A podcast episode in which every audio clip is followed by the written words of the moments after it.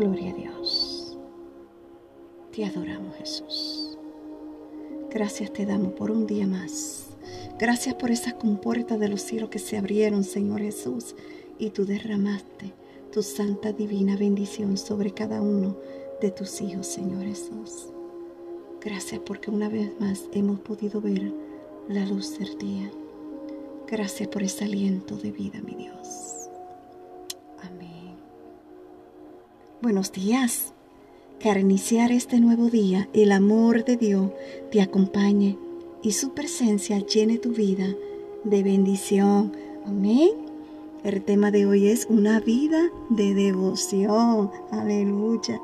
Si vamos a la palabra de Dios en Lucas capítulo 2, versículo 36, 37 y 38, la palabra de Dios nos dice, estaba también allí Ana, profetisa, hija de Fanuer, de la tribu de Aser, de edad muy avanzada, pues había vivido con su marido siete años desde su virginidad y era viuda hacía 84 años.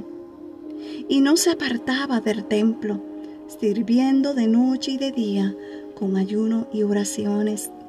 Esta, presentándose en la misma hora, daba gracia a Dios y hablaba del niño a todos los que esperaban la redención en Jerusalén. Sabes, no es necesariamente tener que estar viuda o soltera para vivir una vida de devoción y fidelidad a Dios. Aún casada podemos hacerlo.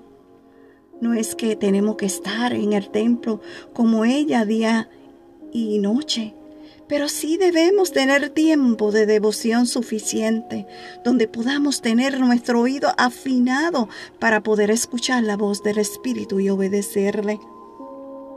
Amados y amadas, Tomemos la vida de Ana como un ejemplo emular en cuanto a la búsqueda de Dios, intimidad, devoción, adoración y ayuno. Y como ella tengamos para con el Señor una acción de gracia por las bendiciones infinitas que nos regala. Amén. Busquemos de Dios cada día. Vamos a acercarnos más a Él Amén. Escudriña esa palabra. Atesórala en lo profundo de tu corazón.